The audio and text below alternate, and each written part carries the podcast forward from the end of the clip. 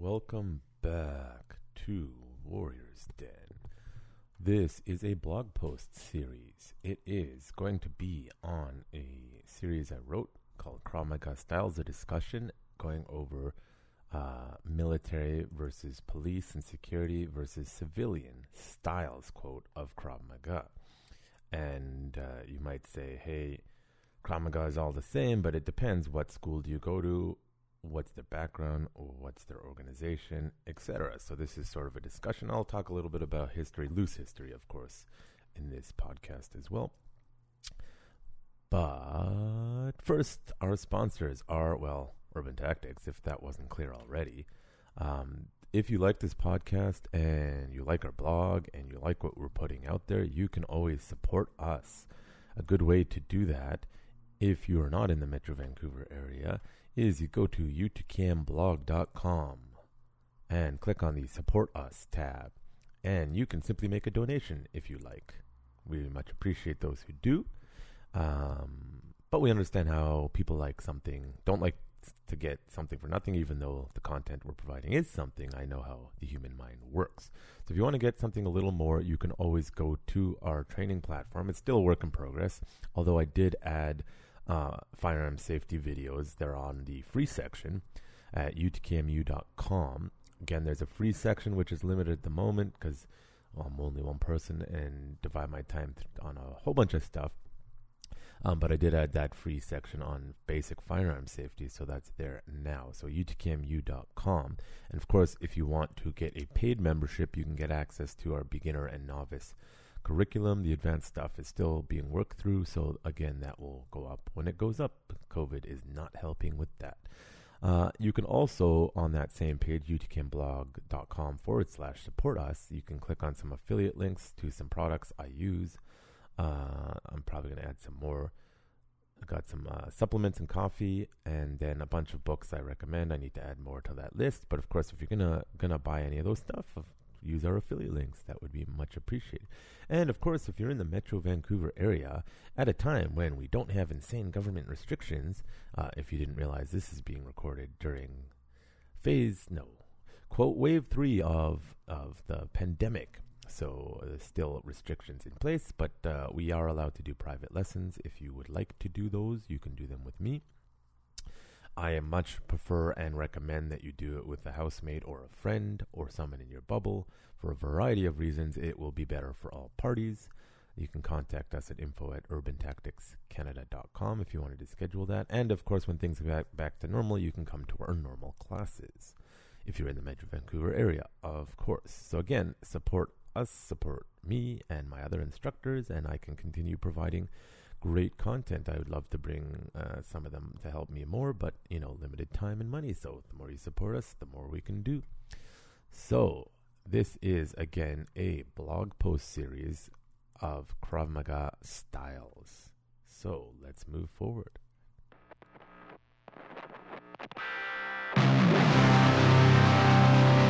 You're listening to The Warriors Den. Warriors Den. Brought to you by Urban Tactics Krav Maga. Turning lambs into lions. So I thought I would start with just sort of a loose intro. This is off of our website, uh, urbantacticscam.com. So, you know, uh, and I'm going to go over just what it is, is what we think at least, and, uh, or what I think. We, I, I'm always interchanging these things. Um, and then a little bit about uh, Lichtenfeld's history and a, a, little bit more, just to set up the context of sort of where it comes from. Uh, I'm not an expert on uh, Krav Maga history, so there is possibility that some of it is incorrect to a degree. I'm not sure. So if you are listening and, and know want to correct it, you can always contact us. Uh, oh, I did forget. Don't forget about our social media, Urban Tactics Krav Maga on, on Instagram, Urban Tactics Cam Twitter, Urban Tactics Krav on uh, Facebook. So, anyways, I mean, like, just, yeah, so I was saying if you know more about history, there are some great resources, but a lot of the stuff's in Hebrew, hasn't been translated. Uh, I haven't read the book or something, so uh, my Hebrew's garbage, so I may have gotten some things, but so it's just sort of a general overview. Again, if you want to correct the information, feel free to message us, and I'd love to do a full on history one. That would be great. So, anyways, This is off of our website. What is Krav Maga? Kramaga is a practical and effective system which teaches an individual how to prevent and overcome all manner of violence and attacks in the real world where there are no mats, no rings, and no rules, starting with critical thinking and situational awareness. Just to pause there, critical thinking is something I really emphasize because it's the basis of first principle approach to anything. Situ- situational awareness is a much more Krav Maga thing. If you're not paying attention, you're going to get caught off guard. Um, but you can't, if you don't have critical thinking, it doesn't matter if you're paying attention, you can't make good decisions. Anyways, continuing. It builds from the simplest, most effective techniques that work for most people most of the time. It retrains your nervous system to have the fastest, most effective response when you are under the stress of a violent physical confrontation, while also teaching you to be calm, applying controlled aggression and strategy. It not only develops your ability to handle unarmed self defense scenarios, it also builds proficiency in armed ones. Krav Maga is a system with a unique and logical approach. It is easy to learn and retain with easily performed natural and intuitive movements. It is very practical to use under stressful conditions as the moves are built off the normal untrained reactions that people generally have. The techniques employ the quickest, simplest movements and often use aggressive and su- aggression and surprise to simultaneously defend and attack Krav Maga prepares individuals to function in all circumstances and scenarios in all combat and fighting environments. According to this, their needs and risks they may face on the job or in life, Krav Maga helps individuals develop tactical, physical, and mental awareness and encourages constant growth and improvement. Krav Maga is not a martial art in its traditional sense. It is menta- it's a mentality and a self-defense system. There are no competitions. It is meant for real life and it teaches you how to survive so that you can go home to your family. It is simplest, most effective form of self-defense in the world. So remember, it's a strategy and an approach and a way of thinking about things. The techniques are drawn from all over the place wrestling, boxing, kickboxing, Kali, uh, jiu jitsu, judo. And they cut out all the nonsense and competition stuff and just put in the highest percentage stuff right? Which means that strategically, how you approach police, military, Krav Maga, uh, civilian teaching is going to be different because the needs, time frames, uh, etc., are all going to be different, and I'll, and I'll talk about that as well. So let me just talk about Emil Lichtenfeld. So uh, he, I use the term he's the modern founder of Krav Maga, and the reason I do that is because Krav Maga was, or hand-to-hand combat, I should say. The term Krav Maga wasn't used at the time hand to hand combat was in Israel prior to his arrival.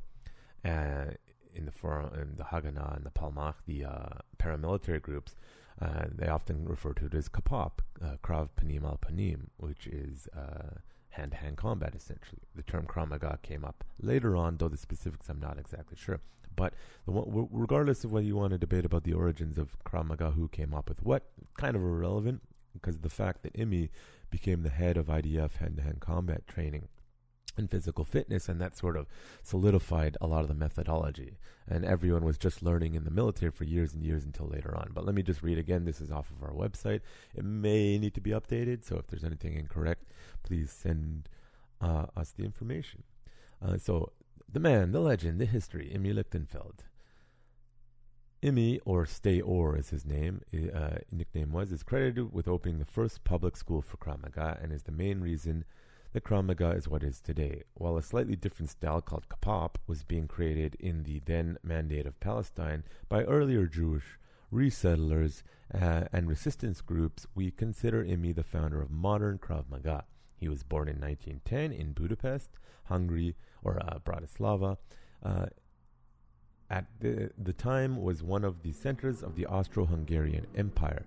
He grew up eh, in Bratislava, as the capital of Slovakia, in a home where sports, law, and Central European education were equally respected. Samuel Lichtenfeld, Imi's father, was undoubtedly quite a unique figure.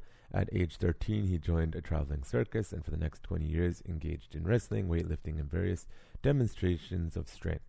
For Samuel, the circus was also a school where he met people involved in a wide variety of sports, including some quite unusual ones. These people taught Samuel what they know, including a variety of martial arts. With his father's encouragement, Imi became active in a wide range of sports. He first excelled in swimming and subsequently gymnastics, wrestling, and boxing. In 1928, Imi won the Slovakian Youth Wrestling Champion in 1929, the Adult Championship. In the light and middle weight divisions that year, he also won during the National Boxing Championships and International Gymnastics Championship. During the uh, ensuing decades, Imi's athletic activities focused mainly on wrestling, both as a constant and uh, contestant and as a trainer. In his mid 30s, conditions began to change in Bratislava. Fascist and anti Semitic groups appeared, determining to upset the public order and harm the city's Jewish community. Imis became de facto leader of the group of like minded young Jews willing to stand up and defend their community, most of whom had a background in boxing, wrestling, and weightlifting. The group attempted to block the anti Semitic bands from entering the Jewish quarters and wreaking havoc therein. Thus, between 1936 and 1940, Imi took part in countless violent encounters in order to protect himself and others. A story has been told that one time Nazi hooligans came into the university hitting and punching Jews. Suddenly, a young man showed up, confronted them by hitting them and biting them, and then disappeared as quickly as he appeared. The story is spread, and one name came uh, out above the crowd Imi. In 1940, having become a thorn in the side of the anti Semitic local authorities as a result of his activities, Imi left his home, family, and friends and boarded the last immigrant ship that succeeded to escape the Nazis' clutches. The vessel was an old riverboat named the Pentcho, which had been converted to uh, carry hundreds of refugees from Central Europe to the land of Israel, then called Palestine or Mandate of Palestine. The gripping story of the Pentcho is its passengers is told in a detailed book, The Odyssey, by John Bierman, published by Simon & Schuster, New York, 1984. Imi's private two-year odyssey abroad the ship aboard the ship and afterwards was filled with thrilling episodes. At one point, his journey, the ship hit the rock. Imi went to a small boat looking for help and eventually was found and taken to the, by the British in Egypt. There, he underwent several surgeries, and due to an infection on his face that caused paralysis, he was asked by Yitzhak Sadeh to help uh, train the NATO team in the Haganah, one of the paramilitary groups that operated in Israel prior to founding of the state and the creation of Israel and teach them self-defense. Uh, there's a little gap there. He actually ended up serving in the British uh, Free Czech Army in Egypt for a bit too. Oh, where was I? So in 1944, Imi finally arrived in Palestine and began training fighters in the area of expertise, physical fitness, swimming, wrestling, and use of knives and defense against attacks. During this period, Imi trained several elite units of the Haganah and Palmach, strike force of the Haganah, and forerunner to the special units in the IDF, including the Palyam, a group of police officers. In 1948, when the State of Israel was founded and the IDF was formed, Imi became chief instructor for physical fitness Krav Maga at the IDF School of Combat Fitness. He served in the IDF for about 20 years during which time he developed and refined his unique method of self defense and hand to hand combat. Imi personally trained the top soldiers. During his service, he married a woman named Ilana and adopted her children, child as he did not have children of his own. He always told his students, I do not need children, you are my sons. After he finished his active duty, Imi began adapting and modifying Krav Maga for civilian needs. The method was formulated to suit everybody, men and women, boys or girls, who might need it to save their lives to survive an attack while sustaining minimal harm. To disseminate his method, Imi established two training centers, one in Tel Aviv and another in Netanya. Among his students was Yitzhak Rabin, former PM of Israel, assassinated in 1994 they almost had peace until he was assassinated. Shucks. So close. Even during his last years, Imi continued to personally supervise the training of those who had attained high ranks in Krav Maga and spent time with the instructors in Israel and abroad. Imi uh, had monitored the trainees' progress and achievements, capitalizing them with his unique charisma and impairing them with lifelong uh, accumulation of knowledge in Krav Maga and self-defense. Imi, a teacher, warrior, and great human being, passed away at the early morning hours of January 9th, 1998. Thus, the legend was dead, but not his legacy. So one may walk in peace. Now, so a little bit. Um, so again, it was sort of shrouded in military ethos for a long time until, you know, IMI and possibly others, most probably others, were teaching hand to hand combat in Israel, right?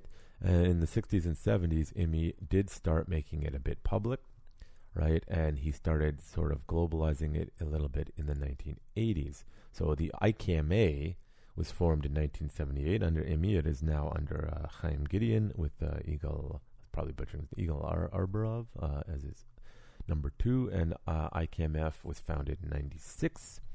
Their youth kind of wanted to split off. That's a whole nother story. Um, so IKMA ended up being the more uh, sort of prominent foundation initially, and then IKMF really went global. And then later KMG in 2010, and all the other organizations, you know, Krav Maga Israel. Uh, there's all sorts of groups that split off. Uh, I am, uh, you know, IKF, you know, IKI, etc. There's tons and tons of groups, all with different focus in many ways. While the principle should hypothetically stick to Krav Maga, a lot of places decided uh, we're going to focus on the military. Uh, we're going to focus on civilians. We're going to focus on police, right? Some organizations are really good at teaching the military. Some are really good at teaching civilians, and some are really good at teaching police and security. It depends well, both on who the head instructor's background, what their experiences are, and what their goals.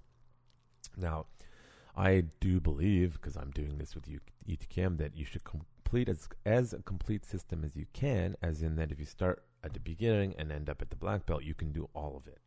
Right? You start with civilian skills, basic combatives. You build up to to control and policing skills, and then you start building up to military schools. Because true all-round self-defense requires you to uh, know all of the assets of self-defense, and you know people can sit on their high horses uh, in a city like where I live in Vancouver and say, you never need to know that. Society is past that. And I say, yeah.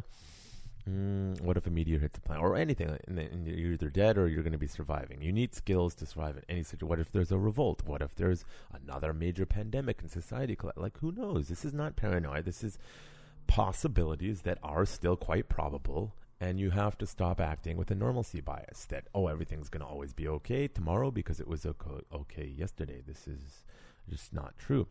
Don't act like a paranoid psycho, uh, but you know, have emergency kits. Prepare. That includes your self defense skills. Just because you don't like guns doesn't mean you shouldn't understand them, even from a basic safety perspective. What happens if you find one and you need to pick it up? You're actually quite likely to accidentally kill yourself uh, with it if you don't know what you're doing, because people often talk watch too many movies and assume too many things and get things wrong. Even though some things should be assumed, a lot of things are incorrect.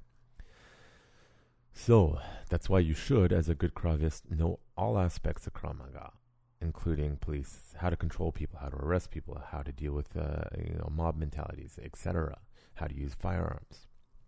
So uh, you have to ask the school you're at or the organization you're at are they really good at creating a holistic approach or are they just really good at one thing? So for example if it just seems like you're doing kickboxing all the time well that's probably more civilian and sports oriented school right? If they're always working on arrests uh, con- uh, controlling people uh, then it's probably more security and policing.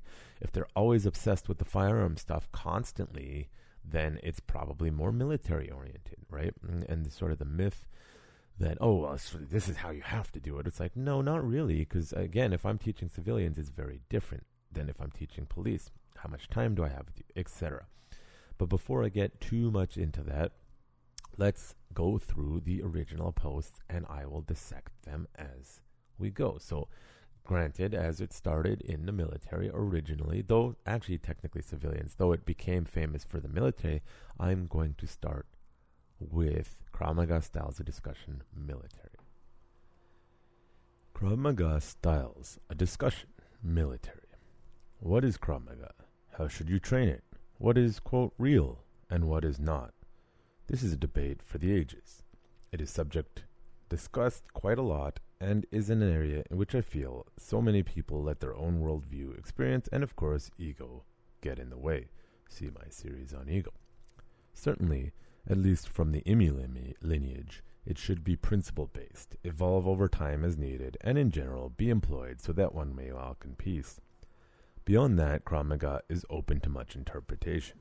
Often it is associated with the military, but the Imi lineage actually started as a means for civilians to defend themselves against the Nazis. It wasn't developed for the military application until later. I decided to write this series after watching another video of a former IDF Special Forces soldier discussing what his Krav Maga experience was. The context of this conversation was a discussion of his experience as well as that of the other participant. With what was referred to as, quote, original Krav Maga, that being prior to the watered down BS McDojo style or often American style Krav Maga, which most serious people do not consider real Krav Maga, though I see even some legitimate schools or organizations becoming more martial arts than practical self defense. I thought, why not write an in depth series to clarify a few things about the differences in military police and civilian, civilian Krav Maga should and should not look like. Of course, if you ask me, a proper program should not separate everything but rather use a pacing of the curriculum to build up from civilian to law enforcement, then later military, as application and situations become more severe. But hey, since most people seem to want to make a distinction for the purpose of this series, I will discuss the three applications as such. As this is something I have discussed loosely before, I shall skip an intro post and jump right into the military application, approach, thoughts, etc. Military Krav Maga. I'm going to start with my own Krav Maga experience during my time in the military. Prior to joining up, I started learning Krav Maga as a civilian and developed my skills to get a leg up on basic training. Unfortunately, upon arriving to, in the IDF, I was sadly disappointed in my Krav Maga training. Granted, I was in the infantry and not special forces, but still it was hardly what I thought it would be. I had only about 10 lessons total in the IDF, and several of them were not even when I was in a combat. Even further, and quite ironically, the lessons I had outside of the infantry were while studying at the IDF Hebrew School, a place that had more serious discipline and structure than my actual time in active duty.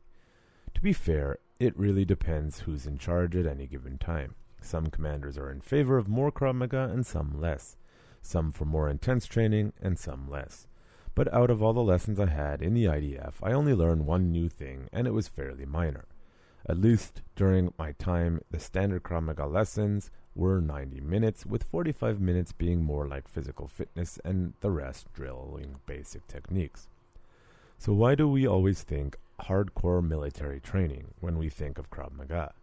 That's because many of the earlier ambassadors for Krav Maga were all former Special Force soldiers.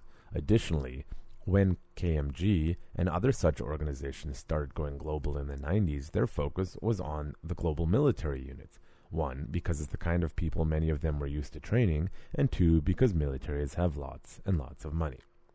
So, what does Special Force Krav Maga training look like? Well, it's hard, and it focuses on mental and physical toughness over actual technique. Depending on the unit, time, budget, and of course willingness to train regularly, units may do sessions from one and a half to four and a half hours or longer, such as all day, sometimes for months on end, or it is condensed course lasting a few weeks. While this builds physical and mental toughness and focuses on aggression, it severely lacks technical development, which can actually hinder a soldier's overall ability in unarmed combat. An example of this was a person I know who was not just Special Forces but Black Ops, who once visited UTKM. This was in the earlier days when our students were not as developed, but when it came to sparring, he struggled because though his physical and mental prowess are among the best I have ever seen, his technical development in fighting and unarmed combat was limited despite all his hard training. The why. Okay, so why is military style Krav Maga so focused on the physical, mental, and aggression? Well, the answer is at its base a simple one. If a soldier, particularly a special force soldier, is in a position where they are forced to use unarmed combat, it means things have gone absolutely insanely wrong. They lost their primary rifle, they lost their secondary pistol, and lethal force with a knife may not be an option, at least in the moment. This means that the soldier must rely on their will and ability to never stop to fight out of the bad situation. Because, for a soldier in such a situation, it is probably a life and death struggle, so they will need to fight with everything they have. It is this severity of life and death that requires a serious focus on mental strength, physical ability, and aggression, as much of their training is on other tools like firearms. To defend themselves using hand to hand combat is seen as a far more blunt option. Another factor is limiting time, at least the claim of limited time, as many know the concept of the hurry up and wait means there's probably lots of time. In the development of soldiers in the IDF, infantry, infantry members go through 6 to 12 months of training, while Special Force soldiers may have upwards of two years of training prior to deployment. In this time, there are numerous skills from firearms, field maneuvers to specialty training that must occur, which means time dedicated to Krav training from a technical aspect would take away from any other skills that may be more important. The IDF, at least from what I saw, spends a large percentage of his time training firearm skills, probably why they are so good, and already cuts out a lot of junk, like how to march in formation, most of the time. Because of this time constraints, it can be difficult to really develop people properly from a technical standpoint. Hence, the simpler task of focusing on physical and mental development through adversity and, of course, aggression training. Another issue is the potential for injuries. It can cost $100,000 to a million dollars USD or more to train a soldier. Naturally, continuous and constant martial arts training or Krav Maga training, particularly of an aggressive nature, will eventually result in injury. One even minor injury could derail a soldier's chance to progress, thus wasting the money and time of the organization. In the old days, the 70s for example, you can find videos of bare knuckle brawling as part of the training, where they freely beat the crap out of each other. While we can read about it and talk about the glorious old days, it really is a stupid way to train, mainly due to the physical injuries and potential for CTE. Now, though, training is tough, they are often fully geared up with protective equipment, gear that is bulky and hard to move in. While it protects the wearer, it also limits their ability to learn proper technical movement and instead requires people to basically wail on their opponent. This means that without the gear, on average, unit like the infantry isn't really allowed to train properly, at least according to the rules. And special force soldiers can because they have the gear. Naturally, the gear changes the quality of training but increases the safety of the soldiers. The how. It should be noted that the aggressive nature of military training from the 40s onward is actually what led to Krav Maga being so successful. Because at the end of the day, in the real world, techniques fail, and it is a, the pure aggression and willingness to be violent that will lead to survival.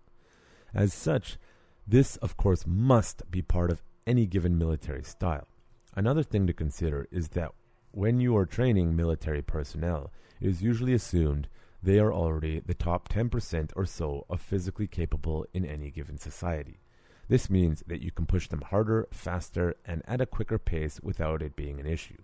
This is why people who throw military boot camps for Krav Maga usually push people to their limits, which for civilians may be good, cool experience, but really does not develop much of anything other than a good story. Such training should be reserved for the military units or more advanced students who have developed their physical and technical abilities prior. However, whether it be general advanced training or specific training, any military style that leaves a participant in any state other than exhausted and annoyed probably isn't a very good military style Krav Maga.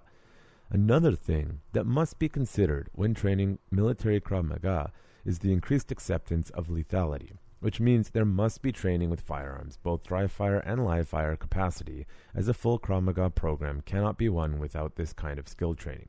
Aside from this, training must include how to use firearms as a blunt force trauma weapon. They are, after all, just tools and are prone to break, jam, and otherwise malfunction, meaning you may now need to employ your firearm as a simple piece of metal. This means that any military training in Krav Maga must show soldiers or participants how to use the weapons in this fashion. This also means that proper training will at times include training with full gear on. After all, it, is how you will be dressed when the shit hits the fan, tired and with a minimum of 20 pounds of gear on. Realism is what Krav Maga is all about, and any training without this is not good. For me, These are the main components that must be included in a military training. The physical difficulty and mental training, as well as the firearms training, are a must. After all, this is what people often think of when they think Krav Maga, as well as a need for periodic training gear full on, outside, and true life scenarios. However, given the time, say several months, they really should be more focused on technical development of overall combat skills. While aggression is great, trained aggression with technique is even better. Conclusion Military style training is what Krav Maga is truly known for. However, it is only one aspect of Krav Maga. As so many individuals receive training in the IDF Special Forces various Krav Maga programs, these people are often the ambassadors for the system as they are the ones who people who want to talk to and learn from. Remember, though Krav Maga in military units has a very specific application to build mental and physical fortitude and train the nervous system to be aggressive under duress, it is not, however, particularly good at developing overall skill and technique in various fighting methods. As such, many people's experiences, while great, do not really translate well over into the civilian world, where people may not be the most physically capable and require considerably more time to develop. While a soldier who is already physically gifted may be able to rely on their natural gifts and often authority to be lethal, civilians do not have this luxury. While a civilian certainly can attend military training, and should during their Krav Maga path, if that is your only training, it is possible that this will simply give you an overinflated sense of confidence just because you completed a particularly difficult military course. But the reality is, you still lack the skills in development. A person who is trained in the Special Force Krav Maga or just standard military Krav Maga also does not always know how to build programs for civilian and law enforcement world, as their application and needs are different and cannot always rely on pure physical skill and aggression. Military Krav Maga training is a must for those who wish to train Krav Maga in the long run, but for those for most, this style of training needs to be built up over years of general development in order that they enter it into being more well rounded.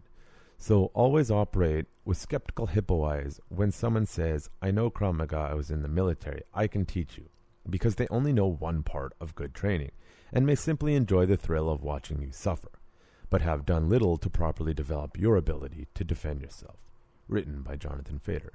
For training online, visit utkmu.com. If you're in the Metro Vancouver area, come learn with us in person. Sign up at www.urbantacticskm.com.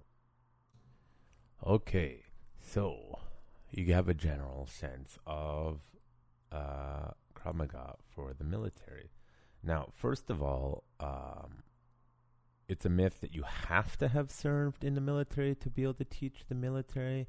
Uh, just a reminder, I did I say it? I'm not sure, but like for example, uh, when they say served in the military, like what does that mean? Were you in a special force unit? Like when I went to sniper school, the instructors were uh, actually a bunch of teenage girls who had never been deployed. So they obviously had the skill sets to teach us just fine.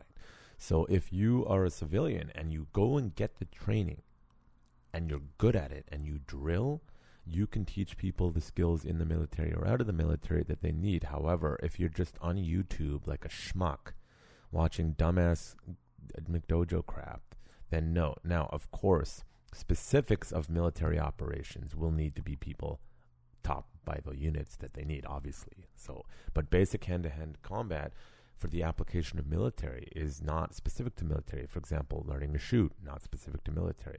Learning to shoot for tactical stuff, not so specific to military anymore. There's a lot of civilian shooters who are probably better than uh, average military people, and sometimes they were trained in the military and went civilian. Sometimes they didn't. I'm just putting that out there. Um, and also, just because someone who's in the military uh, doesn't mean they're a good instructor. Because if they're used to teaching military units, it's a very different approach to teaching the civilians. And often they just come out and say, I'm going to do a boot camp. And they mess people up. And they're not actually teaching them any meaningful skills. Um, so, you know, what I was sort of talking about is if I get physically fit people. So uh, let's talk Israel. Uh, again, I've said it many, many times. Physically, I struggled through that. But the infantry was probably top 10, 15% of physical capabilities in Israel, maybe, right? Um, and the special forces is through the roof, like one percent, right? So let's say even with the infantry. So again, I in my infantry unit did about I don't know five or six or seven classes in Krav Maga. They were not very intense. Uh, they dealt with what happens if someone tries to grab your weapon, your main primary uh, platform, or uh, you know someone just tries to loosely grab you. Uh, actually, I had you know four or five sessions when I was at uh, oh Michve Alon, which is the Army Ulpan or, or education center for people who are moving to the country, and I actually had harder Krav Maga because they ran it more traditional, which is a 45 minutes like brutal workout, like run, jump, squats, crawling for 45 minutes, and then 45 minutes technique, right? Um, and say, let's say you're in the special forces. Um, basically, essentially, they often get you tired and they have you fully geared up and they're just kicking the shit out of you and making you deal with it. Because the focus in the military isn't necessarily physical fitness. They're assuming it's already there. It's not necessarily the technical thing. What they really need to focus on is the mental ability to fight through and push and realize that you can fight through things a lot longer than you can. It's completely uncomfortable and it sucks as the marines is it the marines? Eh, american military units they embrace the suck you need to fight through. So that is actually the main focus when you're teaching military units. All right, somebody else is usually teaching them the firearm skills. You know, they're getting in shape by doing marches, they're getting in shape by doing daily physical activities. So you don't need to stress them. What you need to do is stress them mentally and physically so that they can learn how to fight through. And it's not pleasant, it's literally beat the crap out of each other. Uh, I've seen vid- videos from special force units where there's one person in the middle and they're just sparring and they can't leave the middle until the instructors uh, have kept have the have seen what they want. The person's fighting back, and I've heard stories where the person's in the middle for an hour, two hours, which is that shit, right? Objectively, are you doing clean technique at that point? No, not really. Even superhumans can't fight like that forever. Professional fighters struggle to do that. There's a few exceptions. Um, it's about mental toughness. Do not quit, right? People who quit are going to get people who killed get people killed. So that is really the focus. And a story that I often tell is I have a friend who, let's say, allegedly was in a very black ops, black ops, black ops unit, and they used to tell me stories about um, their physical training for Krav Maga and their physical training in general. First of all, their physical training would kill me, but they would tell me, you know, their Krav Maga training would be like three hours long and it sucked. One time they came back with no skin on their forearms because they were forced to crawl on the basketball court for who knows how long with someone sitting on their back. Right? That's the kind of thing that they would do. And then they show technique and they. Th- now, this individual's mental and physical fortitude is through the fucking roof. It's p- the best I have ever seen. You'd never think this individual was special forces in a million years. You know, gawky looking, nerdy looking guy uh, you know, lean, but not super muscular. Uh, endurance for I, I, don't know. I've never seen anyone in person that has that kind of endurance. Anyways, one time, allegedly, they came to visit uh, me early on in the UTKM history, and uh, they were sparring with my yellow belts at the time, and they struggled. And the reason is because the army, including the special force unit, unless you have martial arts backgrounds already, are not really, fo- at least at that time, we're not really focusing on building technical fighting proficiency, technical striking, technical grappling. They weren't focused. Now, I'm sure if you have the right instructor, they may focus on that a little bit because their focus is on mental and physical toughness as the main goal. Because let's think about this: if you're a soldier and you're using hand to hand combat, things have gone absolutely horribly wrong. You don't have your primary. If you have a secondary, you don't have your secondary, your pistol, uh, primary being your rifle. You are now doing hand to hand combat. You might not even have time to grab a knife, right? The other thing is, military guys, if you're doing hand to hand combat, there's a good chance, statistically, that it's a life and death conflict because that person knows you're a uniformed military individual and they're fighting for what they perceive to be their life, even if they didn't need to. And it's usually life or death. So your technique is less important than your will to survive and to will to overwhelm that opponent in any way, shape, or form through sheer will and aggression. Right? So let's say you're used to teaching special force soldiers, and you open up a civilian school, and then you wonder why you can't keep students. It's because you're kicking the shit out of people whose baseline physical and mental capabilities are so below what you're used to teaching. You need to build them up. It can take years to build the average person up to that. Physically, they might never get there, but mentally, you can certainly do it. I've done it. I've taken people with no physical skill and pushed them to their limits in our testing. It's doable right? But you gotta sort of cuddle baby people in. So when often when people say I'm teaching military Krav Maga or IDF Krav Maga, well, that's probably just a marketing gimmick because all it really means is they're taking, if you're doing it right, is you're taking Krav Maga principles and applying it to the needs of the military unit. Hey guys, I'm going to show you how to use your firearm in on uh, as a, a, a combative weapon and then how to re-engage with your firearm appropriately. Or I'm going to teach you how to use your firearm. What happens if you lose your firearm? How do I teach you to use your secondary, your pistol, as a blunt force trauma thing if it's not operating? And then I need to teach you what if your weapons don't work, right? Use your hand-to-hand combat. Oh, your primary is out, your secondary is out. Well, military, you have a knife, probably, hopefully. IDF infantry, probably not. I don't think they still do. I carried them. My commanders carried them for a reason pull out a knife. Now I'm teaching hand to hand knife fighting, which is not self defense in a traditional sense. Uh, in a civilian scenario, if you're carrying a knife for that purpose in a lot of countries, it's not self defense. You have intent. Versus someone who uh, attacks a uniformed officer, that's probably intent to kill on their part. So you're going to have the lethality is is going up, and you could be exhausted as a military soldier. You could be uh, tired, you could be distracted, there's a lot going on, and you may not have the ability to do textbook technique. You have gear on or whatever, and you just have to use the sheer will and willingness to be violent. And so that's why the training is fundamentally different.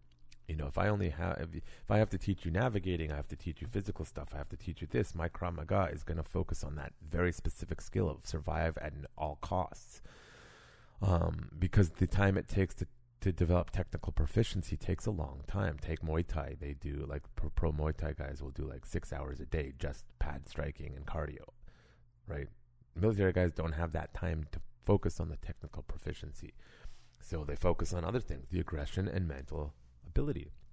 But again, if I'm teaching civilians, I have to build them up, and it's not realistic to give them proper skills even if I give them the technical skills, uh, the civilian, they don't have the physical and mental ability to implement it in a way that's going to conduce, uh, be conducive to survivability. The people who do are people who grew up in traumatic environments or have experienced a lot of violence in their life, and their nervous system is set in a way that they can just turn it on.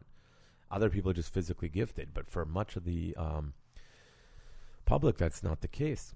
So when you're teaching military guys like usually you want to treat them like crap boot camp style. But if I'm teaching that boot camp style military approach to civilians, if I'm doing it as just an experience, okay, I guess it's hey, come do a military boot camp. But am I really developing them properly? No. Right? So a couple things. Instructor does not have to have necessarily served in the military. And if they did ask questions, uh, what unit were you and how much Krav Maga did you actually do? What's your specialties? Right? Because in my infantry experience, we learned pretty much dick all. Most of our training was in how to use our firearms. Lots of that, how to use do field training, how field maneuvers in large groups, right? In in our squads, in our platoons, in our companies, in our regiments.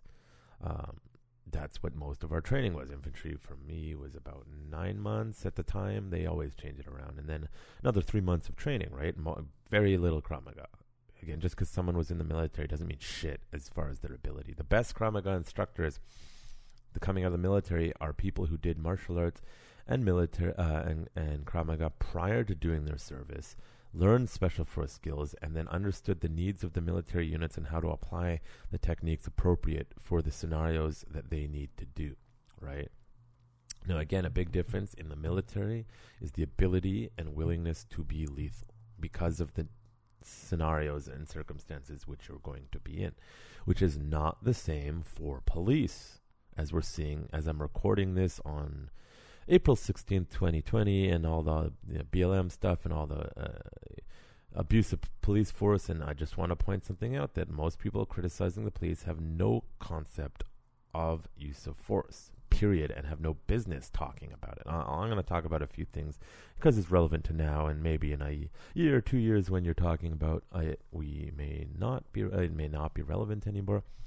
But hey, but first, let's uh, look into um, the blog post Krav styles, police and military, security, police and security. Krav styles, a discussion, police and security. Police oriented Krav Maga may be one of the most underdeveloped areas of Krav Maga in general, while it overlaps heavily with security and VIP approaches, as there are many similarities, there are also many differences. While some organizations will excel at teaching police oriented Krav Maga, like IKF or CT 707, others may not, as there is not always a high demand. While military protocols and acceptable use of force are fairly standard globally for military, this is not the case for police and security. What is acceptable in one country may not be acceptable in another, thus making it difficult to have a general program as well as a win as win specialized contracts. Many organizations do offer VIP security training, which is similar, though things like third party protection will have fa- be more of a focus for security than police. So, depending where you are, you may have to learn military approach and combine it with the security approach, then mix it with other things to put together a good base for policing application. Police and security Krav Maga. The main difference for police, and more so for security, when compared to military application, is the fact that it is considerably less appropriate to use lethal force. Police certainly have the legal ability to use lethal force in the extreme circumstances, but in general it is frowned upon by the public. This creates serious issues when it comes to making decisions. For a security application, it really depends. If you are doing security for the cartels, then you are basically applying military krav. But if you're doing security at a mall unarmed, then it is safe to say that your best tool is your pen and paper, and maybe a camera, as your authority to use force is often limited, and lethal is definitely off the table. So, what's the big difference this between this and other styles of Krav Maga? Other than acceptable levels of use of force, it is also assumed that punching and kicking people is generally off the table for police and security, which means that this kind of training needs to focus significantly more on grappling skills and arrest and detainment protocol. Arrest and detainment are a large portion of your job. You show up for de escalation or arrest and control. This is largely why police specific Krav Maga is lacking, as up until recently, grappling was weak still in the Krav Maga world. And even if you were in the military, your arrest experience may be limited. Thus, it is often assumed other aspects of Krav Maga can be applied to this just as well. The problem is that when it comes to grappling, you cannot just be aggressive, you actually need the skill, which takes time to develop. It also means that if a police force has the choice between teaching wrestling, judo, BJJ over Krav, they will often choose the latter styles, former styles, uh, as the image of Krav tends to be more aggressive. This means it creates hesitation over the adoption of a program that includes this mentality. The issue with this is finding an instructor that can adapt grappling for police and security situations, which may include a struggle over weapons, which often leads to problematic technique choices and strategies. Experience in the field of application is something to seriously consider when hiring a martial arts instructor for police and security. The why. So, why does it need to be different other than the lethality? If it wasn't clear already, it's because legal restrictions and public and what public considers acceptable. If a police officer or security person simply punches a person to gain control, as may be required according to how our nervous system work, it may be perceived as excessive force. This means that punching and kicking are often not options as the public politicians and lawyers often remove it. Enter the grappling. As a police or security officer's best bet is grappling, which ultimately will give control with minimum damage to the opponent and is already on the path to an arrest. The key is keeping it simple, using basic techniques that have a high percentage success rate for the most people and will function with weapons or multiple assailants. Any reason, another reason why the grappling aspect is more acceptable for this application which goes against our general do not go to the ground rule for Krav Maga, is because there is often more than one officer, agent, guard, and it is in many cases not assumed to be a life or death situation. This means you have more freedom to go to the ground while one or more of your partners stands guard and can do ca- crowd control. Having available support is something that is not always possible in the civilian world or practical in the military world, though sometimes needed. So the why is fairly straightforward. Though the training needs to be tough physically and mentally, as it is a tough job, it needs to focus less on aggression and more on control, which ultimately leads to a higher level of skill requirement than the military might need. The how. So, how would I run police training? One thing I always ask for, but rarely get, is to start unencumbered and work up the officers training with their duty gear on, unloaded pistol, of course, as it is very difficult training with gear on that without. Then without. Usually, a fear of injury or damage to mats is often why this does not happen, but it should. I would also work on training that mixes up the heart rates from high to low, high to low, in order to simulate a real life policing situation impacts the nervous system. The intensity of this would depend on the physical capabilities of the officer or security being trained. Often, this is much lower than it should be, but if someone drops dead during training, it's not very good for business. Given the time, I would show every variation of police specific takedowns that I teach, whether they be drawn from Krav Wrestling or BJJ. While judo is great in many places, it may be considered excessive force, and its high scale requires requirements make it difficult to teach in a short time. I would also focus on drilling actual arrest techniques against resistance, as this is an area many officers struggle with, particularly right out of the, of the academy. I would limit myself to only teach specific striking techniques, one that are considered less aggressive and modified general application strikes. While the regular techniques should be taught given the time, is to develop overall skill, if the time is limited, there is no sense in teaching someone a technique that would only get them in trouble. It has actually taken me quite some time to create police security friendly techniques from what was traditionally taught in Krav Maga which shows that the difficulty in craft- crafting police and security training, as so many of the normal Krav options, eye strikes, groin strikes, etc., are no longer on the table. Conclusion If it wasn't clear in this post, it certainly should be clear on my series about policing. Click on the links 1, 2, 3, 4, and 5 that police and security, where they are allowed, actually need the highest level of hand to hand combat and unarmed training. Unfortunately, as we know, they often receive, receive surprisingly inferior training. Unlike the military, lethal for- use of force is not on the table as much, which means using other tools like taser when possible. But in practical reality, it's almost always going to get physical. A quick search on YouTube can find video after video of interactions gone wrong for the police or security because they want they were overly easily overwhelmed by the assailant. Police need more training at more frequent intervals and regular intervals to develop and maintain the level of skill required to be proficient for their own safety and the safety of those they are trying to detain or protect. While it would be great to work on a physical and mental toughness, again due to con- time constraints and operational practicality, more time needs to focus on the technical aspects, in particular, controlling another person safely and effectively and learning to arrest those who do not want to be arrested without hurting them. Perhaps when more Krav Maga instructors become more proficient at grappling and integrated into the programs in a way that doesn't just look like MMA, then we may see Krav Maga be adopted as a style more and more by police forces outside of countries that allow police to employ extreme force. Of course, a proper program will integrate this into the training because at some point, even a civilian may need to safely detain someone, even if it just means detaining an out of control person at a party until the police show up, something I have had to do before. So, should police training Krav Maga? Absolutely. However, make sure you know your force's policy, the laws of your country, and what you can and cannot do. In the case that you need to adapt the system, know what your restrictions are and how to modify the techniques and training to your needs. However, keep in mind that even police and security may face life and death situations, so don't forget to train the mental and physical aspects as well as the aggression as much as you can. Written by Jonathan Fader. For training online, visit www.utkmu.com. If you're in the Metro Vancouver area, come learn with us in person. Sign up at www.urbantacticskm.com.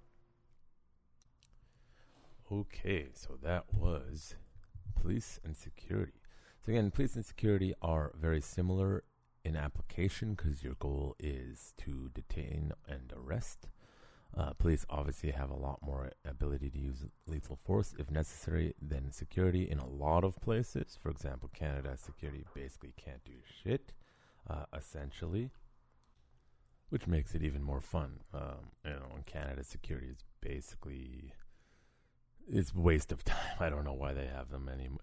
They're not allowed to do anything half the time. Some places, yeah, but a lot of places they have to just call the cops. It's like, okay, what's the point? Anyways, so detaining people is the main goal uh, if you're going to have to stop someone, which requires a lot more uh, grappling skills. Um, so, like in the army, they don't really want to go to the ground because you could be all over the place. Who knows? Same for police, but when your goal is specific, and they have less gear also, police. When when your goal is specifically to arrest people, you're going to need better wrestling, better grappling skills, uh, skills, better um, capability, right? Punching, by the way, kicking for the survival of your life is more oh, acceptable in the military, though. You know that may cause an international incident, but it's still more acceptable. If you punch and kick in police forces, especially in the West, that's your job is gone because the public doesn't understand use of force enough and will view that no matter whether it was appropriate or not as inappropriate behavior. So most uh, police use of force, you're going to have to take away the striking. And initially, you know, when I was learning Krav Maga, I didn't I didn't have enough knowledge of how to teach police because everything I'd learned so far was punching and kicking. And then as I started working with with other uh, organizations uh, like IKF and CT707 that had a bit more police and security knowledge how to deal with these situations, it, it makes it a lot easier because how do I take striking out and still keep uh, it, you know, effective? But that's the reality of being a police officer. And if you don't really, if you're a police officer and you don't do wrestling or jujitsu in your free time, you are a schmuck and you probably should think about getting out because the reality is the less ability you have to be physical with somebody and control resisting people, the more likely you are going to use your other tools. And as we're seeing, this is very problematic. Now, uh, there's a few high profile cases going on in the States at this time. As I said, this is April 2021. Uh, the Derek Chauvin, uh, George Floyd case is still going on. Uh, we don't know the results. Again, you can hate me, whatever you want to think. I don't think he should be charged with any kind of intentional uh, crime, uh, unintentional, okay, maybe aggravated assault or whatever. He's being charged with various forms of manslaughter, etc. But I and I'm not an expert in U.S. law, but again, I watched the entire video. It is not the job of police officers, by the way, to know your personal health history unless it's in their system. All they can respond to is the moment. And they were actually being quite polite, right? So, you know, police use of force gets really complicated and teaching police gets really complicated. The more you understand how to use your pressure and you more practice, like as a, I've been doing Brazilian Jiu Jitsu for, uh, since 2012. And, uh, you know, you know, I'm, I'm a, I'm a gatekeeper uh, practitioner at the rate I train. If I train more, that's a different story. But for now, I'm a gatekeeper. But I'm at the point where I can tell, oh, I need to relieve the pressure. Oh, I can go. They're about to get choked out. You can feel it, right? And so, you know, the, George Floyd drug overdose is probably most likely, but I'm not an expert. What the hell do I know? But if you don't have the kind of iterations like Jocko Willink said, uh, police should be training uh, at least once a week, fully, like one day of training a week, at least day, not hour right? Most police need more training because the reality is their ability to use lethal force is fr- is frowned upon. Even when they do, uh, they usually are not very well trained in Western countries, at least. And Krav Maga focus really needs to be more on the wrestling, grappling aspect, takedown controls, and arrest. Right? Again, I don't need to be a police expert to show you how to arrest someone.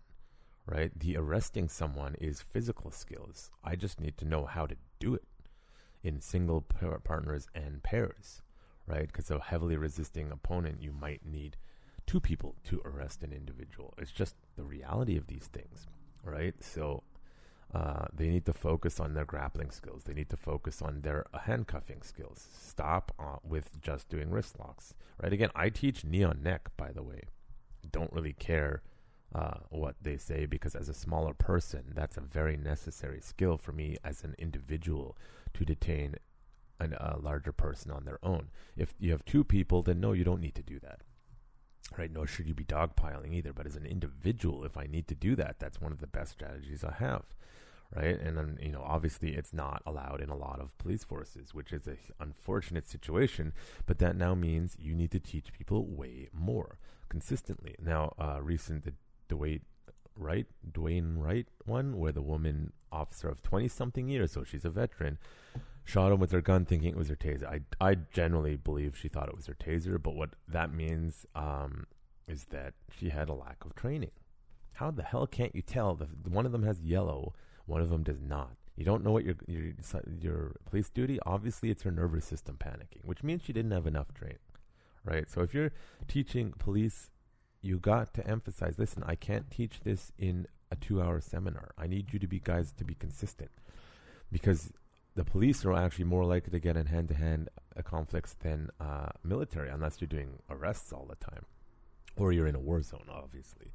And even then, that's not a good situation. So you know, police security has to be focusing a little bit more on the the control and arrest, right? And if you don't know how to wrestle properly because your Krav Maga experience uh, has been mostly stand up, then you're not going to be very good at teaching police how to control. It's all in theory, right? You know, I've had students who went through police academies and then they just like, I don't understand how this works, that these techniques don't work very well. They showed me it's because my students at that time hadn't been focusing on grappling because a lot of people get in their head, I don't like grappling, I don't like grappling, I don't want to do it. But you should be doing, if you're not doing, if, if your Krav Maga instructor or school doesn't have an understanding of how to grapple, you or your instructor should be doing BJJ, should be doing wrestling. And then you can adapt it for the pro- policy and protocols that you need. Often, uh, it doesn't happen often in Vancouver, but occasionally I get asked by some police or some uh, unit or some security to teach them, it usually falls through completely because then I'm like, hey, what's your use of force protocol? What are, what are you allowed, not allowed to do? Can I get that before I teach? Because I want to have a good understanding of what your specific needs are. And it's usually crickets or someone high up the chains uh, doesn't want to bring me in or whatever. And it's just like, oh, how dare you? And it's like, guys, you want to learn to get better. You got to bring in outsiders sometimes. And sharing your use of force model will only be able to get better. Because if I teach one technique in one area or region or country, it may be allowed in one place but not allowed in another. And it's really important what are your, your use of force policies, right? And also how often you guys going to train because I feel like, hey, I only have you guys for two hours and I know you're never going to train again. I'm going to try to cram as much as I can in, but they're realistically not going to get the skills right? Yeah, and, and and I should just say, simply going to a BJJ practitioner and simply going to a judo or a wrestling and say, "Hey, teach us."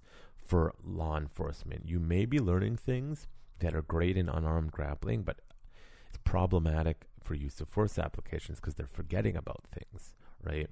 Um, there's many, many uh, great instructors out there who are both law enforcement and uh, grappling practitioners, and they understand the application, the difference, right? If I'm just a, you know, BJJ black belt teaching you jujitsu for for that, and I have no concept of what your job entails or things that you can't really do or can do, uh, versus that, I may be teaching you an effective approach, right? So there's lots of great great instructors that un- really do understand because they were police officers and they know how to adapt it uh, better. Sometimes they don't though, because they're just not very creative or don't really understand.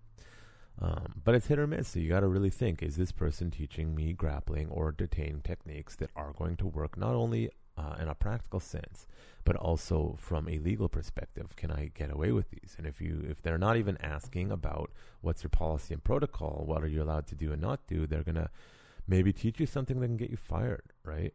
Um, but bottom line, one thing with the police over the military is they need to practice a crap load more than the military guys do with the Krav Maga and hand to hand combat. Um, the example of the woman police officer who shot Oh, Minnesota, man, come on. Um, the guy in the car, he now he was resisting, which stopped doing that.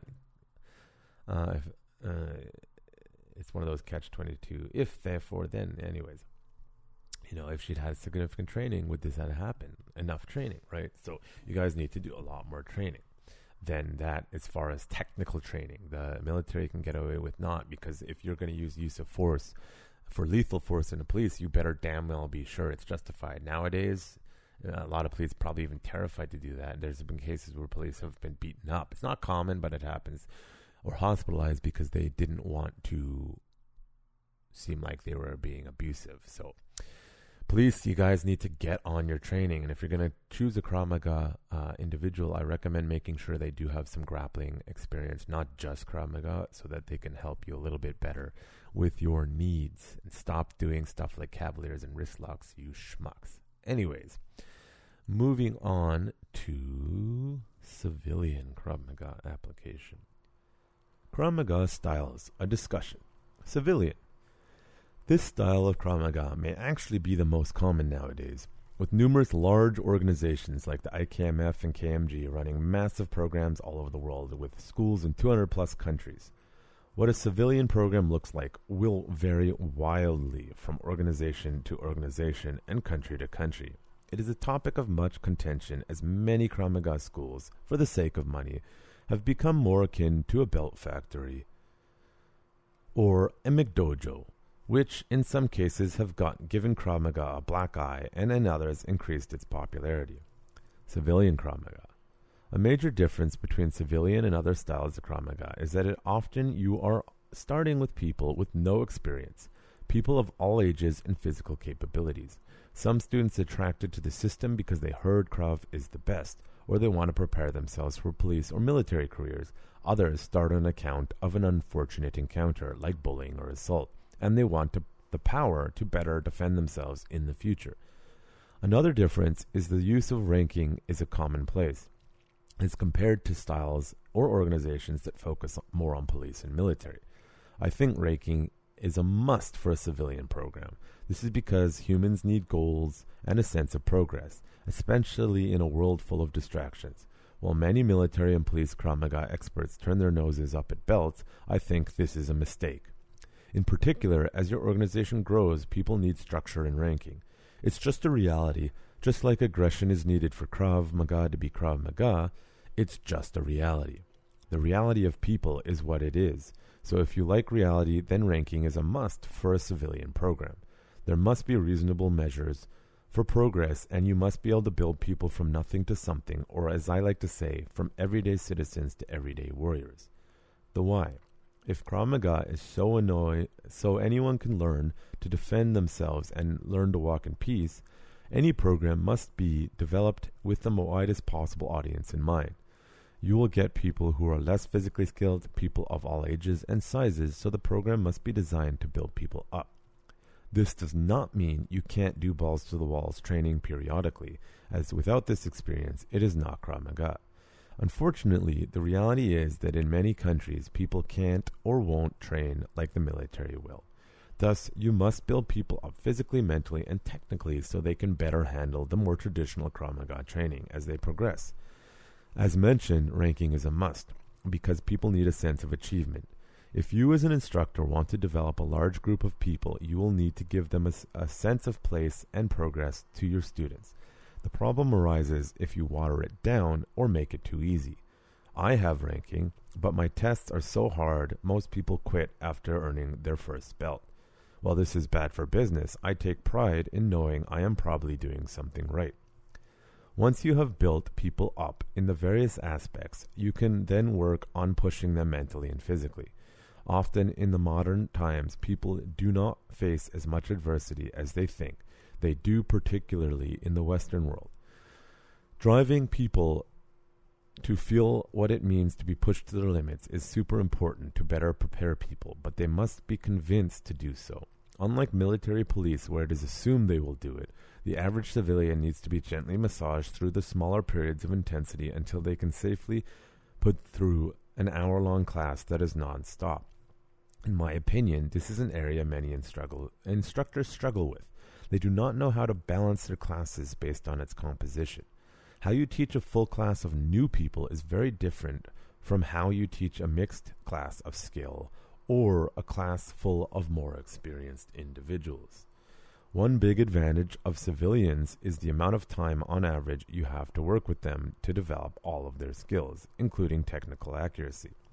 While yes, most people won't stay more than three months, the core of people you will probably have for years, even if they only train one day a week.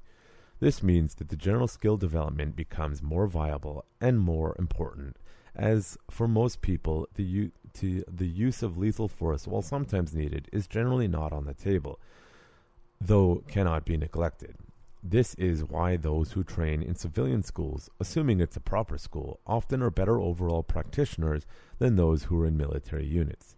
Though the military individual will often have the advantage in the physical and mental, a civilian may be able to quickly pick apart the technical holes of the military only practitioner. For civilians, it really needs to be a lifestyle, just like a military one, albeit a different one.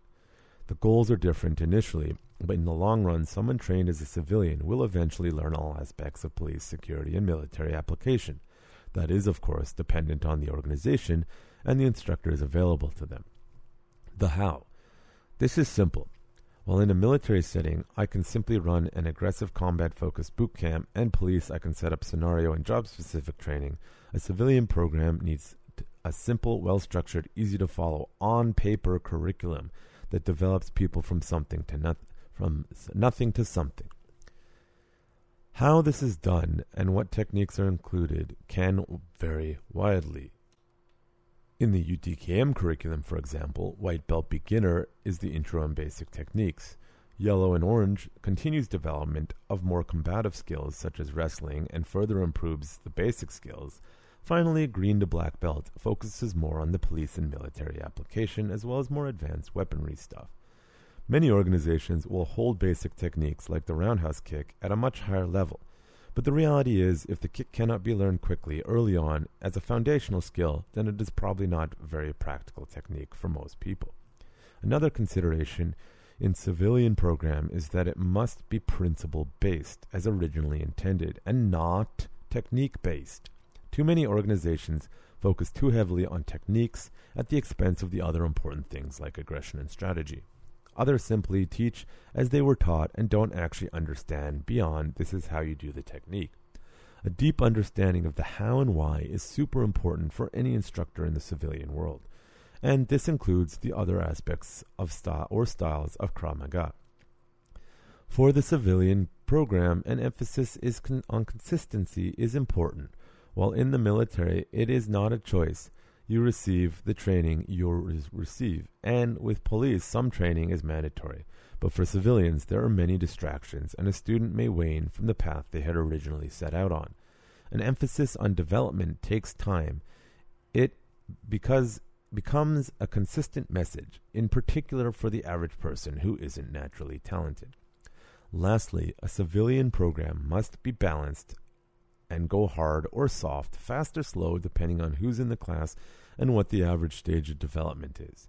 Because people may train for years, you cannot always go balls to the walls. Military style aggression, or you will f- destroy yourself. But you also cannot always go slow, smooth, smooth is fast drill work, which is common in traditional martial arts styles. There must be a balance, bringing up all aspects of development from mental, physical, technical, and of course, building aggression. Many programs fail to do this and only focus on one area over the others, based on the skill set and knowledge of the instructor. Conclusion Most of you reading this probably fall into the civilian category. Even if you do not, you may have limited experience with Krav Maga.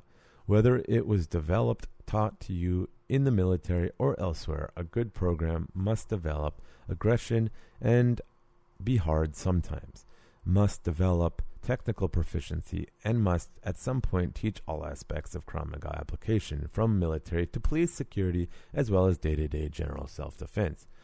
As a civilian looking to train Krav Maga, I advise you that you don't just go to the first school you Googled. Look into the instructor, their background and training, and philosophies driving their curriculum. It is a wide and diverse, or is it only from one source? Do they only know do they know other styles of martial arts? How long have they been around? Did they have other experiences such as police and military backgrounds, though this is not required? Do they have structured programs and how is it laid out? Something to watch out for is a structured program that is actually based off of another style. If they don't have a patch system or belt raking system based on judo, it is likely they are integrating other styles into their teaching, which may violate the principles of Krav Maga. Another thing to be wary of is this if they are selling military Krav Maga. They may have an awesome pedigree, but there is a good chance they will fail to develop you technically and will only ever run boot camp style class, which for the long term growth really isn't appropriate. Unless you are training for professional application, and even then, you don't always need to go hard. Though if it's not in the program at all, you have a different problem. There are lots, and I mean lots, of garbage schools out there, and even more garbage instructors. Remember, just because someone can do doesn't mean they can teach. And just because someone isn't the best themselves doesn't mean they cannot help you develop.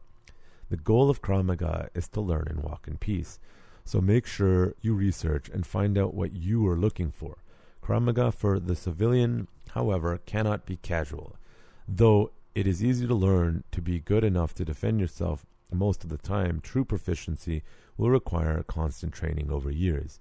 Though it can be argued that slow, consistent training will produce better results overall than hard, condensed training, since if you don't lose it, don't use it, you lose it. Written by Jonathan Fair.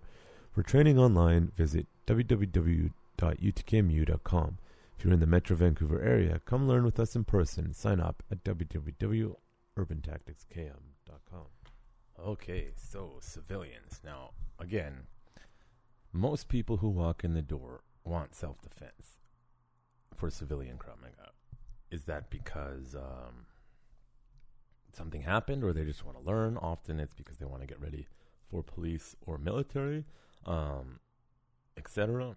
Uh, whatever the reason is, the time frame is different. Now, objectively, for any martial arts, you usually, for every person who walks in the door, right, you know, five people will stay for the year, and one person will be the one who stays on and off or continuously, right, or more. It's probably a worse ratio than that, but the reality is, most people think they're going to be training for years, but they're not. So you probably have people three to six months on average. But the idea of a civilian program should be that I have you for 10, 15 years, and you build it around that, right?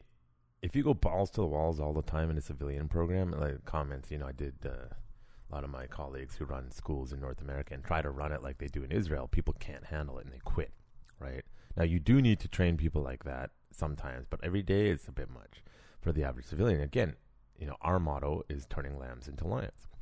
Because I'm going to take you into something and turn you into something else, whatever that something is, right? Sometimes um, bigger guys, I actually need to teach them to tone down. Sometimes people, I need to teach them aggressive because they have none. Sometimes I just need to teach people body awareness.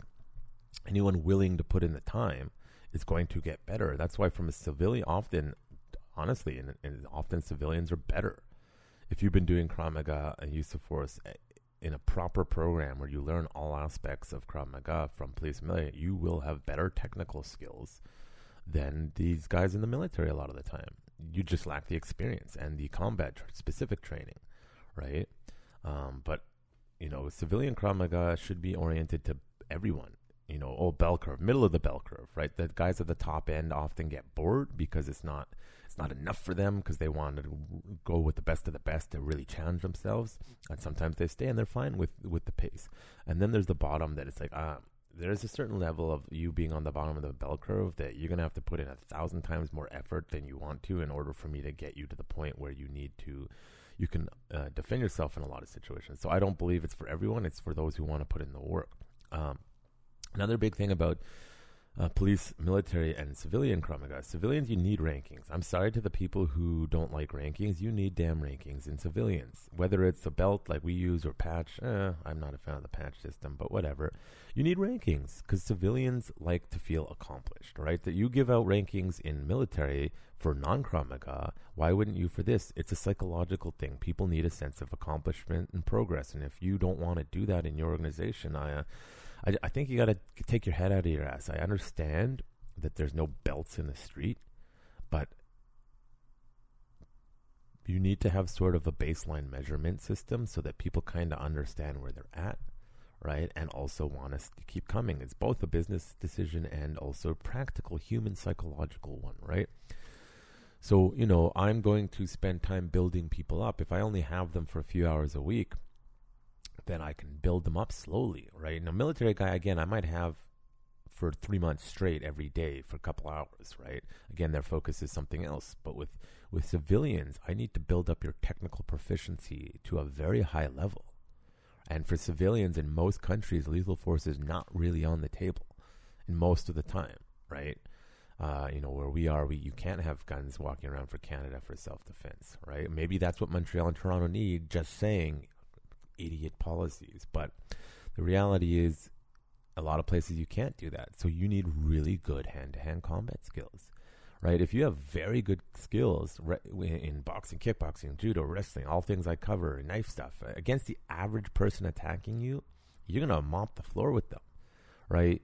I want to build you to be better than that, though. I want to be able to keep you, keep your own with a professional fighter as well as the street. If I have you for 10 years, you're going to do okay. Now, you do have to know your physical limits and your mental limits. Like, I'm not a super soldier. I wish. Come on, Captain America. Um, but I'm not. So I have to increase my skill to the point where even a much bigger person than me, right? I still can't get hit hard by a 250 pound guy. It's called physics. So we need to build your skill level up to a high enough level that you can reasonably defend yourself in most situations. Um, so civilian programs should be based on a longer time frame over the course of years, developing your physical skills, developing your mental skills, developing your technical skills. We have actually more time to build more well rounded individuals. Um, again, I'm not a fan of teaching high level stuff to beginners right off the bat, unless it's a, like a long seminar where I can really flesh out the topic. Right? I'm not. I don't like doing an hour long seminar. I like doing four to eight hour long seminars because I can really dive into a specific topic. Yes, it's exhausting, but at least you have a better understanding of that topic, not just a delusional small perspective. Right? Krav Maga should be easy. I should be able to cover the entireties of a, a gun self defense and basic use in a day. In all reality, I, if I have you for eight hours, I can teach you basic pistol handling, basic rifle handling, basic shotgun handling, basic disarms, and how they all work. You know, if I have you for an eight-hour period. Now, are you going to be positioned? Because you know, Krav Maga should be like that. That I can actually teach you the fundamentals that quick. But from a learning perspective, uh, are you going to be proficient in that? No, absolutely not. You need to um, put in the time, put in the iteration, put in the 10,000 rules, right? Again, it's delusional to think I'm going to go do two months of something and be so proficient I can defend myself against all situations. No, you need constantly racing against age and time and physics. Your skill needs to keep going up so that you can deal with increasingly difficult situations in case something were to happen. Of course, the more you uh, uh, better you are at uh, combatives in general, um, the better you will be, right? Of course, if you're 100 pounds, you do have to understand that a 250 pound guy is always going to be a challenge for you. But that's where you have to learn to be aggressive. If you're smaller and don't know how to be aggressive, your techniques will only get you so far. Because you have to be willing, oh shit, this person's huge. So, for again, some people, I need to build up their aggression and teach them it's okay to hit harder, right? Some people struggle with that. Other people are totally fine and I need to bring them down, right? Uh, with with civilian Krav Maga, you can actually tailor. Th- you know, your curriculum should be pretty set forward, but you can tailor for individuals a little bit more. In in Krav Maga and police, for legal and practical reasons, uh, police and military, you have to have a very cookie cutter approach. But for civilian, I have the time to work on you. I can give specific advice to you a lot more often. I'm going to see you. I can check your development and your progress. We can really um, check hit and miss and all sorts of stuff, right? So uh, it's more about the time frame and the less lethal force, though you should teach it. And the other thing is with the lethal force, I should uh, mention, is that anyone walks in the door, I have no idea who they are. Right in Canada, I can't do a background check at the door, um, so I don't know who you are. So you know, here what I do is you need to get your firearms license, which is a background check if you want to learn the advanced stuff, and that way protects me legally. But also, I know you're not a crazy person. I don't want to teach crazy people the lethal stuff. Why would I want to do that? Mentally unstable people. You have to have a little bit of discretion if you're an instructor on this stuff. You shouldn't be teaching criminals uh, lethal stuff. Basic self defense, hey man, everyone needs to learn it. It makes life a lot better. But lethal things and police and military tactics, you shouldn't be teaching to people that uh, have criminal backgrounds or are mentally unstable. It's just not smart, as you see in the States all the time. So, you know, you do have to be careful, and you can get a better sense. Uh, you know, if you're teaching military police guys, obviously they're vetted. Obviously, there's that, so you can just be like, okay, let's have at her. But civilians, you do need to be careful. I've had a few nut jobs come through over the years, like crazy, crazy people. Luckily, they don't stick around, and they got the hint that hey, maybe this isn't the place for you. But you do have to be careful. You never know who's going to be walking in your door, and you need the time to build up the basic skills and assess them as an instructor too, right? So, civilian Krav Maga again, I have a longer time frame. I can assess them better. I can build up a better, more well balanced individual as long as they're going to stay. And to be honest, if they do everything right and train consistently and learn all the skills, they'll be better than most uh, military and police guys for the physical application. Again, in real world experience, policing or uh, military, obviously the military police guys have experience, but the physical combat capabilities, the civilians will often be better because simply the time put in to focus on that skill set. So, before we wrap up, you have to think what is my school and what are they teaching? Is my school or organization focusing on policing and arresting? Is it focusing on civilian kickboxing, boxing, wrestling, judo? Is it focusing on military application? What am I looking to get out of? Because, hey, if you're a security officer and your school really just focuses on sort of security protocol, then that's perfect for your needs. Just know you're not getting a complete education on self defense application in all its forms, but it's good for your needs, right? If you're a police officer and your excuse me, Krav Maga school barely touches grappling or arrest, well, that's not that's not a good place. You're not going to learn what you actually need. Right? If you're a military uh, guy and the person doesn't know how to use guns properly, that's not a good instructor for you because they don't understand the application that you need you need it for. Right? Uh, again, military application depends place to place, unit to unit, uh, military military. Certain things are different, but general concepts should be universal right? And if you're civilian, it's like, is there a path to progress, or is just another one of these schools that hey, they run a course, okay, cool, and then what? Is there a path to development and progress? If there's no path to development and progress, it's probably not a good school for you. If it's simply kicking and punching a bag and there's no development or coaching or mentorship, it's not a good civilian school, in my opinion right? If they're simply beating the crap out of you all the time, being aggressive in the typical military fashion, I don't think that's a appropriate for day to day, all the time, constantly in a civilian Krav Maga school, right? If it's a once a month thing, okay, but you need to say, what are my needs? What do I need? What are my goals? Does the instructor and the school and the organization have the ability to teach me Krav Maga in a way that suits my goals and needs, right? Again, my approach white through orange, basic, unarmed, and basic st- self defense combatives. Uh, uh, green and blue policing application, brown and black uh, military and just reiterating, reiterating, really building up to be people. Like as a civilian school, I don't need to be teaching uh, amazing military qualities people, but I, they should have a general concept, right, of how to do it. And you could say, oh, that's not self defense. Well, in the absolute worst case scenarios, say a school shooter or a messed up situation like that, it is self defense. It all depends on the application, right? So you need a complete education, I believe, if you want to be fully prepared for any and all potential self defense. Now, we don't need to go crazy with them in a civilian school, but they need to be aware of them. My focus in civilian school is basic combatives, physical and mental strength, and progression, right? Once they understand how to control and deal with other people effectively, the, the, the police and military stuff actually comes really easily, right? And then you just do it once in a while, right? So that's something to consider. And, uh, whether you're looking for a school or you're training at a school or you're looking for an organization, etc., just consider that how you teach specifically for these three different groups is actually a little different because the application is different. So, food for thoughts. So, thank you for listening. And of course, if you want to support us, UTKM blog forward slash support us and our social media, Urban Tactics Krav Maga on Facebook and Instagram, and Urban Tactics KM on Twitter, though I barely use it anymore, Twitter, but it's there. And uh, if you're in Metro Vancouver, you can check us out at urbantacticskm.com. Thank you for your time. And if you support us, super thank you for that.